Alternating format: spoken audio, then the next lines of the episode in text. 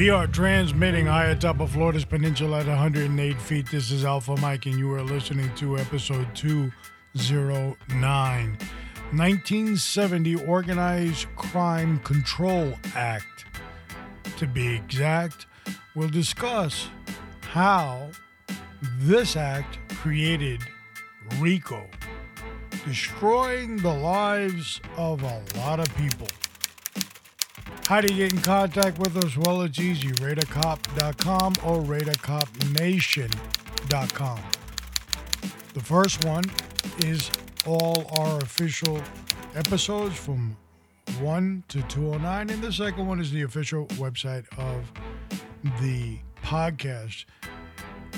Now, hook up with us wherever you get podcasts. It's simple as that. Whether it's Apple, Google, Spotify, Stitcher, Pandora, TuneIn, iHeart, you name it. You look us up, Raider Cop Podcast, and we will pop up. Social media, same thing. Everywhere but the little bird, which is Twitter. We're not there. Don't look for us there. Twitter is for losers. We are in the Bolshevik states of woke you and me, and they have lost their mind. They have actually and will actually continue to believe that they can take our guns away with the stroke of a pen and drool coming down the side of the lips of sinister Uncle Joe. But it's not that easy. And I don't know what the hell Joe's talking about that the amendments, not all of them, are a absolute right. He needs to get his underwear changed and he needs some nap time. It is ridiculous what we are witnessing all over the country. Gas prices continue to go up. Delta Airlines has lost their mind. Major League Baseball has put out a bunch of minority people out of employment. Coca Cola continues to do sugar water. And the country becomes stupider as we go along. Of course, the fake media will never be uh, proven to actually give correct stories, they kind of miss stories all along. Like Hunter Biden. Who's that? They don't even know how to report anything about Hunter. Good old little Hunter with his perverted mind and his fat checkbook. Yes, we live in the official Bol- Bolshevik states of woke. And that is a country where if you're right, you're wrong. Where you're wrong, you're right. If you're good, you're bad. And if you're bad, you're good. Everything that seems is not, and what doesn't seem really is. That's the society that we live in. We have co- comical characters leading government, such as Andy, I can't get it right, Cuomo, or Bill the Big Bird de Blasio, or Nancy, negative Nancy Pelosi, Chuck, man, am I going to let out a cry, Schumer. These are the idiots that are in charge of the palace not to mention our beloved president and vice president, which have absolutely no idea what they are doing. as children continue to be locked up in the hundreds of thousands of immigrants crossing the border. They're all given saran wrap and told where to go. But but don't you worry any because you are only living in the Bolshevik states of woke. And speaking about being woke, it's time for us to reveal the word of the week will wake you up for real.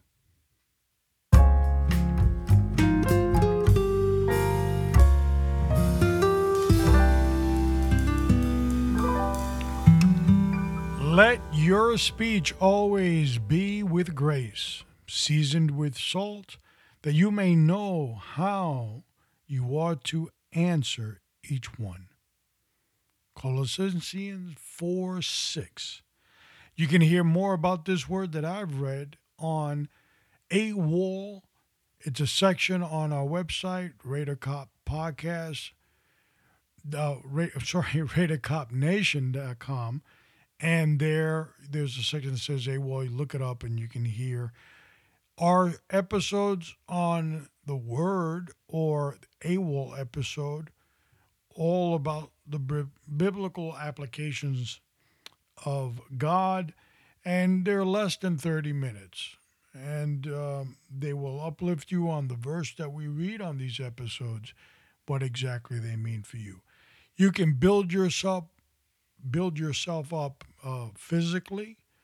You can build yourself up with education. You can build yourself up with motor skills on how to be a good law enforcement officer. But if you have an absence of God and you haven't built yourself up spiritually, a lot of what you're doing could be in vain.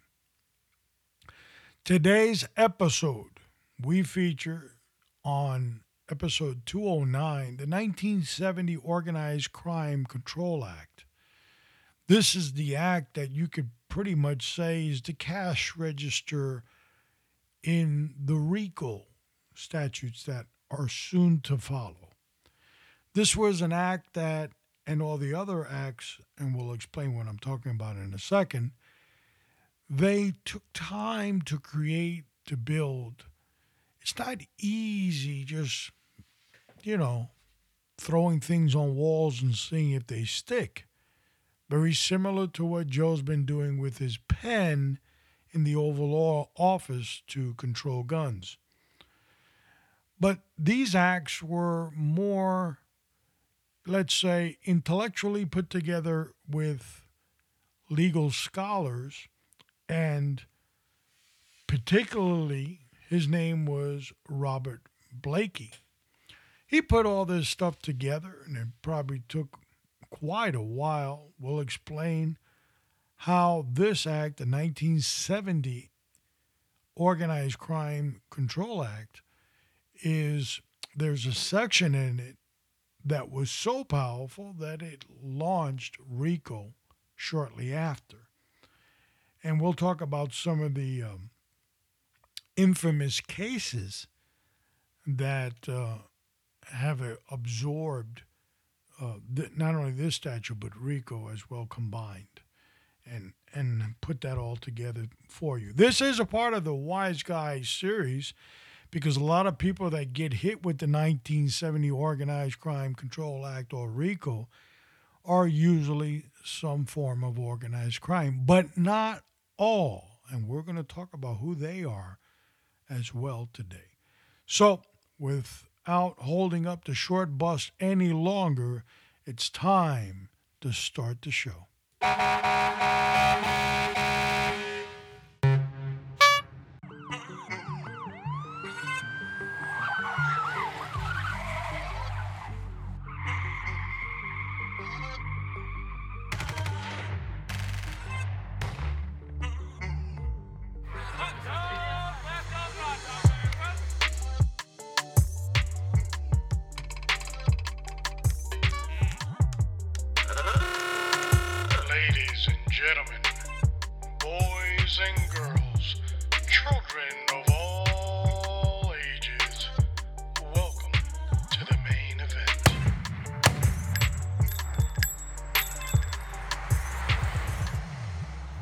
Let's get right into it. Episode 209, the 1970 Organized Crime Control Act. This is the act that preceded RICO and the Racketeer Influence Act. And let me read to you a little bit about this one act that we're covering today.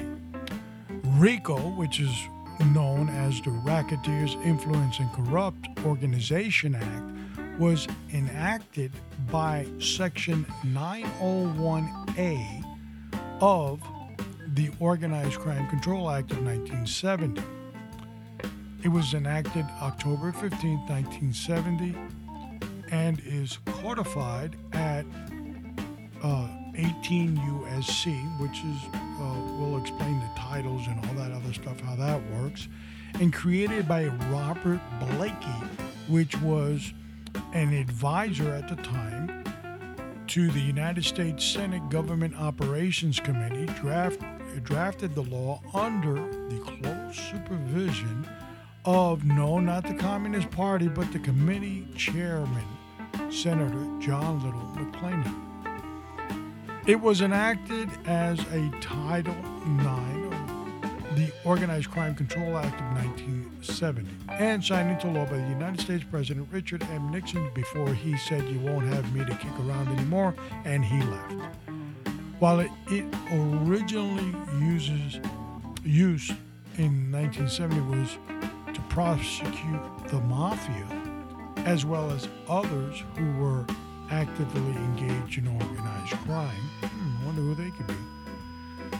It later, its later application has been more widespread, like butter.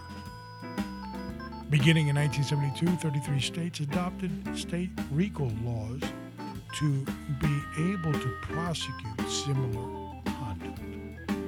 And when you have all kinds of governments jumping on the bandwagon, you can always count them. There must be some form of financial advantage.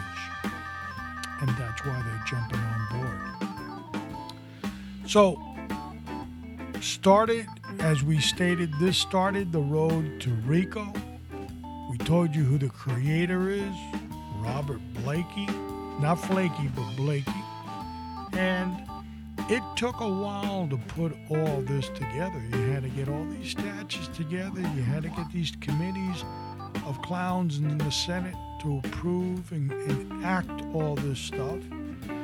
And so when we look at these U.S. titles, and we're going to look at uh, eight of them, I believe they are, it's 18 U.S. Code, which refers to uh, the criminal, the crimes criminal procedure section of the law, the federal law, and number that precedes that, that follows that, is going to be 1960, 1, 2, 3, 4, 5, 6, 7, and 1968. No, those are not the years. They're the sections that you can find this law. And then we'll give the title, what it is, and what they belong to.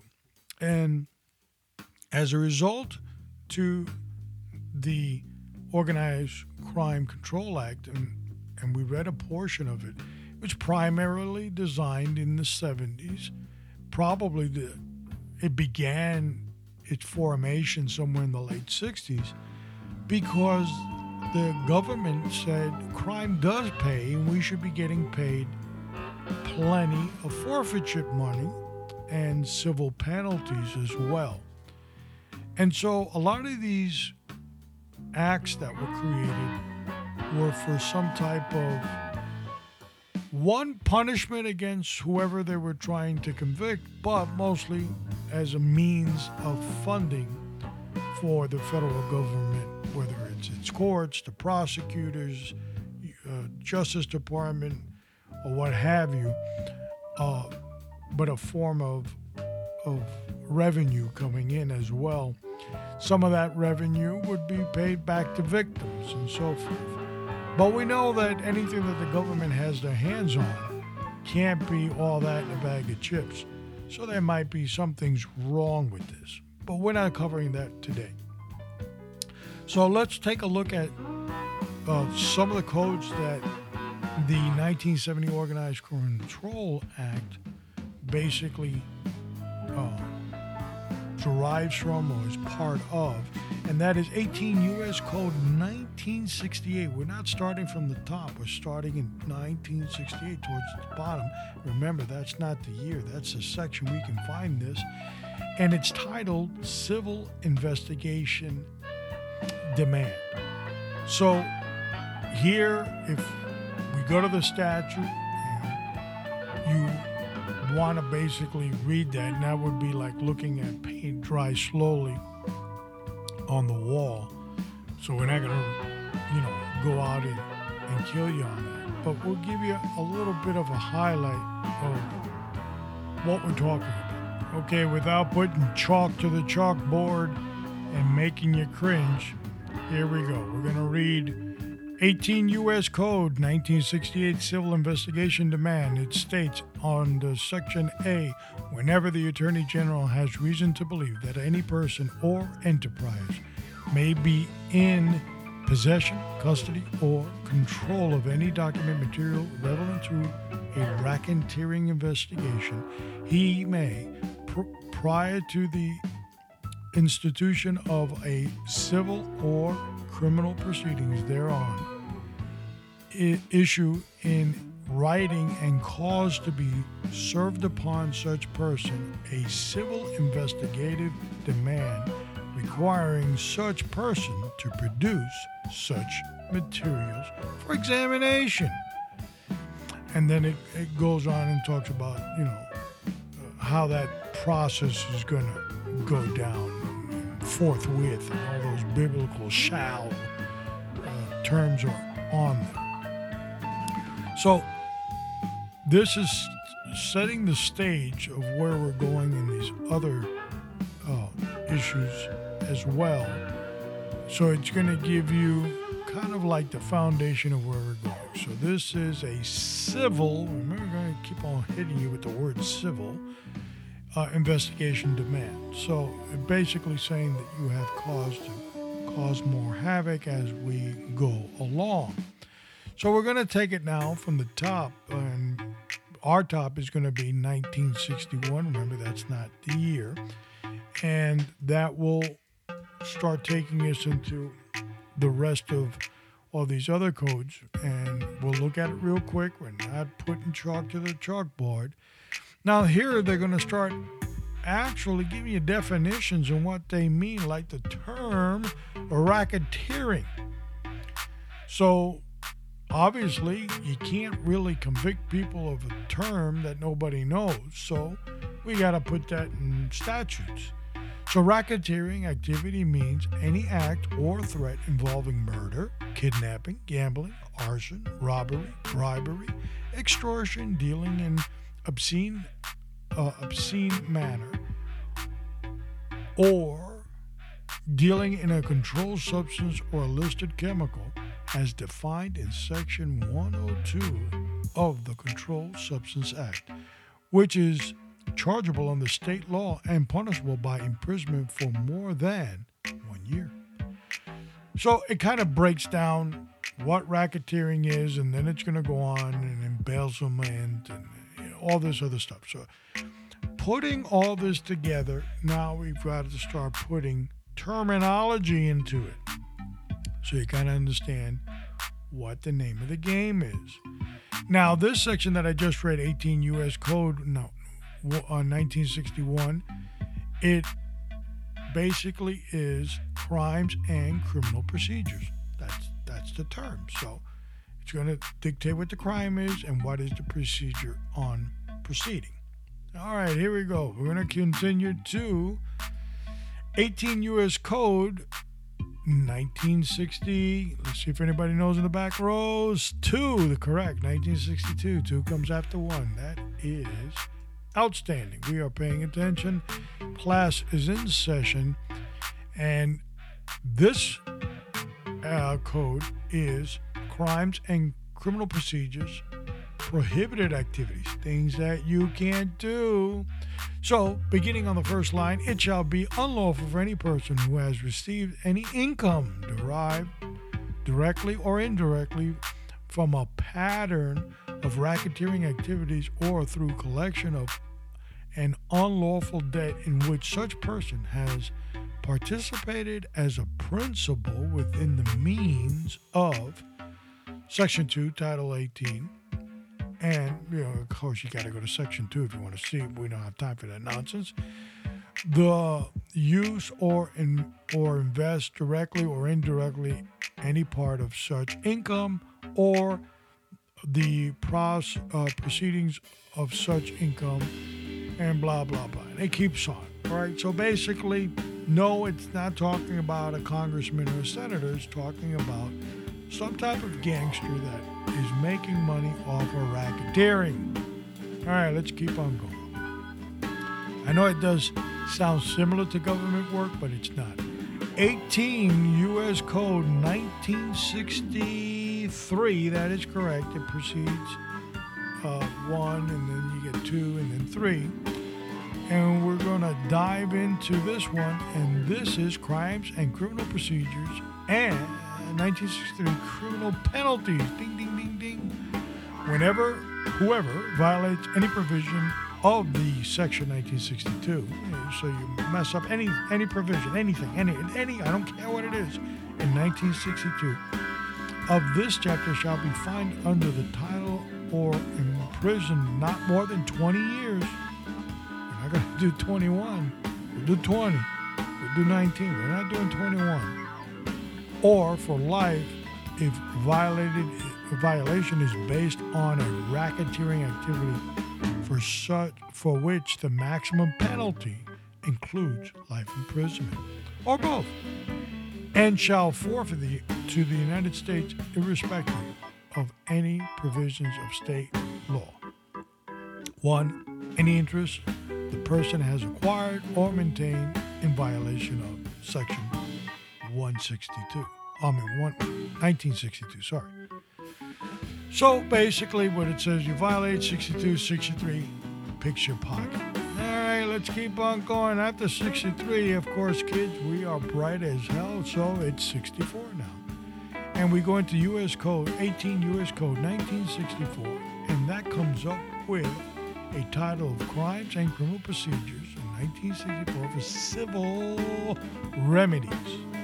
The District Court of the United States shall have jurisdiction to prevent and restrain violations of Section 1962 of this chapter by issuing appropriate orders, not inappropriate, appropriate orders including but not limited to ordering any person to divest himself of any interest, direct or indirect, in any enterprise, impose reasonable restrictions on the future activities or investments of any person, including but not limited to prohibiting any person from engaging in the same type of endeavor as the enterprise engaged in, the activity of which affects interstate or foreign commerce, or ordering the solution of reorganization of any enterprise making due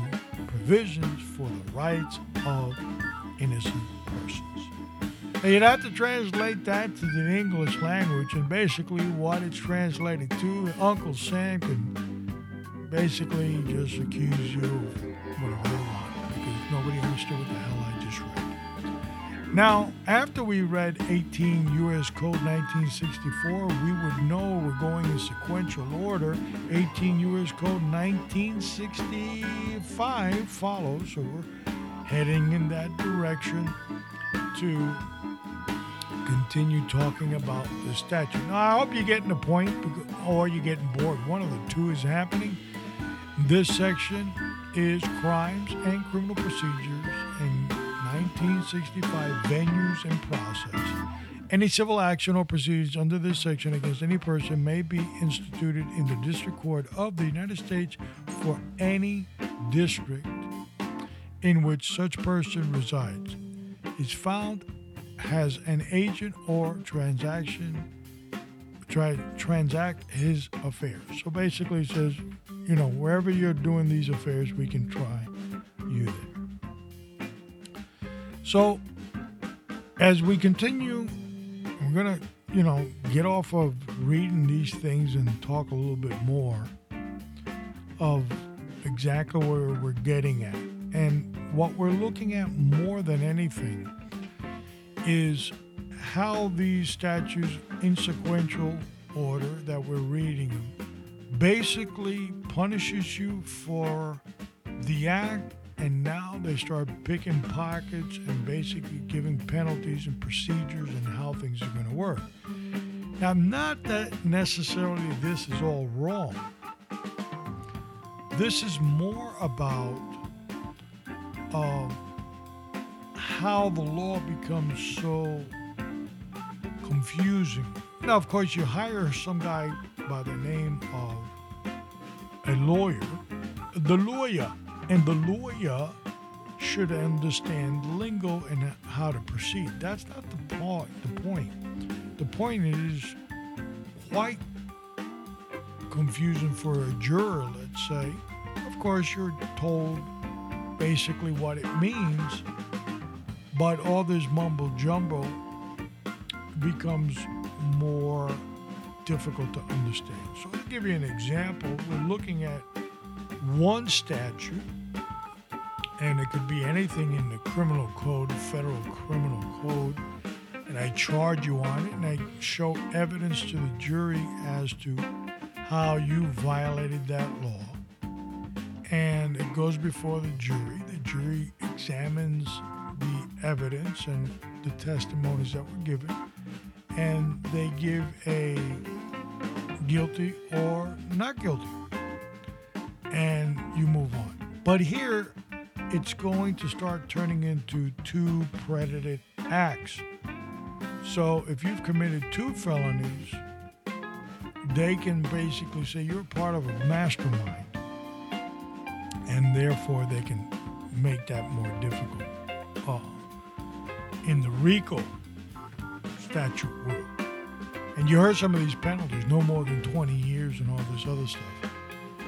So, the point I'm getting at, and we're going to look at some more of the uh, other cases and some of the famous cases that have gone through. These cases will give you a little bit better understanding what we're talking about. So, okay, the guy that created this, Robert Blakey, who was he? Well, he became a lawyer in 1957, Notre Dame law professor. And as we discussed earlier, he basically worked as the one as for the U.S. Congress or uh, senators and as an advisor for gov- government operations committee. And, you know, a lot of people just call them political hacks. But anyway, that's what he was. And he created these uh, laws. And although the government with RICO said this was never intended just to prosecute mafia Italians. But those are the ones that got it the most, so you, you tell me. And um, some of the famous cases, well, you got the Cowboy Mafia, the Hells Angels Motorcycle Club, the Latin Kings, Key West Police Department, Major League Baseball. Do you believe this? And LAPD. We're going to read a little bit about each one of those cases. Not, not much, but all right. We got 66 uh, and 67 coming up, and we're to take a little dive into that, and then we'll talk about these cases. Right up next, 18. U.S. Code 18, 1966, Expedition of Actions, basically says any civil action instituted under this chapter by the United States in any district court of the United States, the Attorney General may file with the clerk of such courts a certificate stating that, in his opinion, says his, oh my God, they wrote that in 1970. Write his today in 2021. See what happens to. you. In his opinion, this case is of general public importance. A copy of the, certif- of the certificate shall be furnished immediately uh, uh, by the clerk to the chief judge or in his absence. Blah, blah, blah. This is all baloney. So let's go on to the next one. Our last one 6718 U.S. Code 1967. And that wraps up with a title of evidence in any process. The evidence, how it's going to be archived in any civil action instituted by the United States under this chapter. The pro- the proceedings may be open or closed to the public at the direction of the court after consideration of the rights of the affected person. In other words, we can do whatever we want. So let's take a dive. Let's get a better understanding of what we're talking about. In 1970, the Congress responded to the proliferation of organized crime in the United States. They had a, they acted, they did something. They weren't a bunch of goofballs like they are today. By enacting the Organized Crime Control Act in 1970, Section 901A of the Act, commonly known as the Racketeer Influence and Corruption Act, RICO, is designed to combat the infiltration of organized crime and racketeering into legitimate businesses. To accomplish this objective, Congress will provide criminal sanctions under Section 1963 of RICO. All affords government prosecution, prosecutions the advantage of a civil action under Section 1964 of the greatest significance, too. They can basically rob you now. So, RICO is born under this law, this act of 1970 Organized Crime Control Act, and the Section 901A, RICO, little cousin RICO, is born. Now, a lot of people have given their comment of what they believe and feel about RICO. And I'm not really going to comment too much about that. But this is not a straight pitch like you get in state court when you're charged with a crime. Burglary. Then we got to explain how it happened and the evidence and so forth. The jury listens to it and the roll of the dice. This is much more complex, and a lot of people think that a lot of RICO is unconstitutional. I would say too now, what's fascinating is when Robert Blakey created all this mess and threw it out there and the Congress made it into a law, nobody knew how to deal with it, enact it. So it sat in people's drawers, law, lawyers' office drawers, because nobody wanted to pull it out and use it until 1979 came along. And the first victim, and we've discussed this in prior cases, was the Hells Angels Motorcycle Club. In 1979, the United States federal government went after Sonny Barger and several members and associates of the Oakland chapter of the Hells Angels using RICO. In the United States versus Barger, the prosecution team attempted to demonstrate a pattern of behavior to convict Barger and other members of the club of RICO offenses related to guns and illegal drugs. The jury acquitted Barger on the RICO charges with a hung jury on the predicate acts. There was no proof it was part of club policy, and as such, they tried. The government could not come up with any incriminating minutes from any of our meetings mentioning drugs or guns. Well, that was in 1979, folks, and 2021, they still are throwing blanks. Some of the other uh, entities that I told you, famous cases, Latin Kings, several members of the Latin Kings have been convicted of RICO offenses.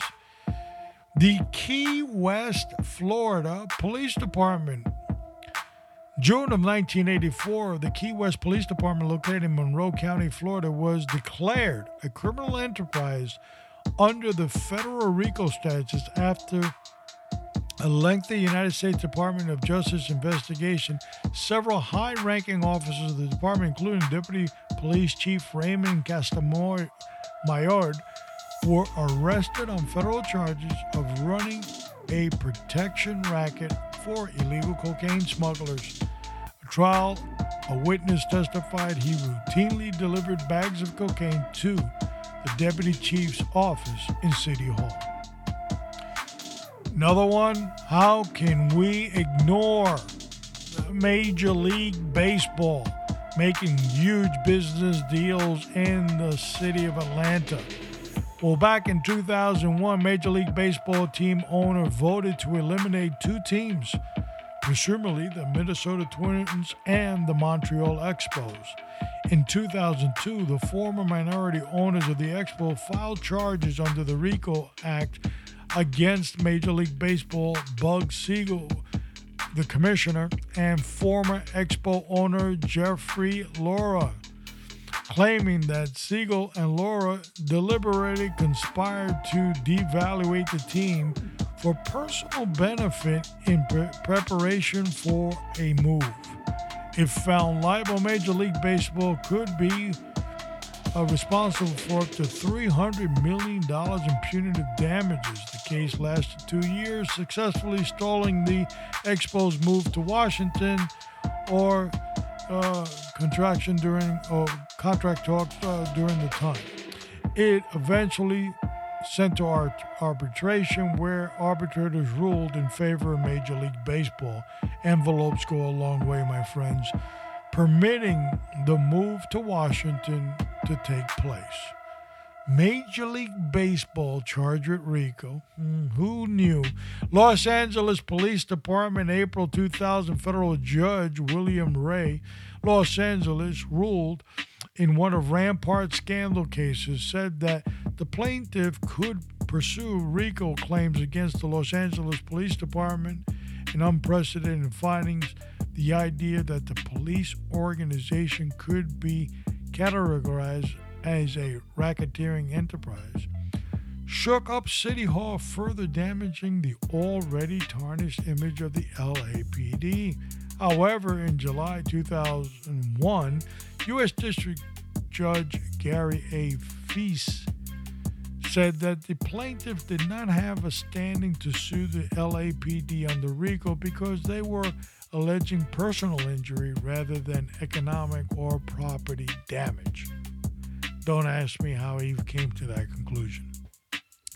And of course, they've got the big ones in all these cases Gambino, Lucchese, Bonanno, Chicago Outfit, blah, blah, blah.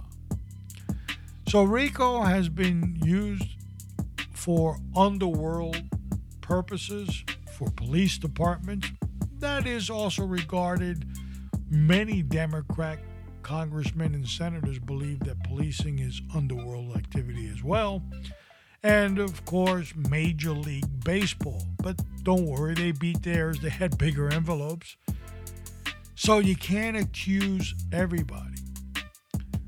The law has been selectively used to fit the shoe size of specific entities and people.